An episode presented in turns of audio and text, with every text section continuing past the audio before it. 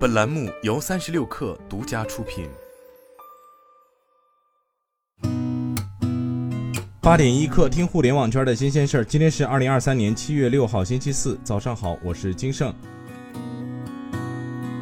中国首个开源桌面操作系统开放麒麟一点零正式发布，标志着中国拥有了操作系统组件自主选型、操作系统独立构建的能力，填补了中国在这一领域的空白。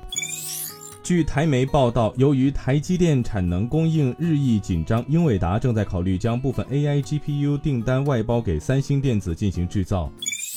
去哪儿数据显示，二零二三年暑期机票预订量逐日增长，本周进入首个高峰期，提前预订量已超过二零一九年同期七成。此后每周预订量都将维持在较高水平，预计将持续到八月十三号后才会逐渐下降。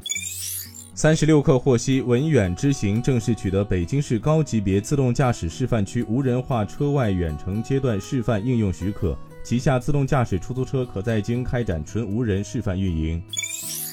据外媒报道，印尼政府日前邀请从事软件产品认证和测试领域业务的美国优利国际安全认证有限公司在该国投资建设电动汽车电池测试设施。特斯拉备受期待的 Cybertruck 预计将于第三季度面世。知名特斯拉多头未来基金联合创始人兼管理合伙人加里布莱克指出，由于皮卡占据美国汽车市场百分之二十的份额，特斯拉的潜在市场范围将因 Cybertruck 的推出而大幅增长。兰博基尼首席执行官表示，兰博基尼内燃机车型在生产结束前已经售罄。这家豪华汽车制造商正在向纯混合动力阵容过渡。这家大众汽车子公司负责人史蒂芬·温科尔曼表示，其 Hurricane 和 Urus 车型订单已满，标志着该公司内燃机汽车生产的结束。今天咱们就先聊到这儿，我是金盛八点一刻，咱们明天见。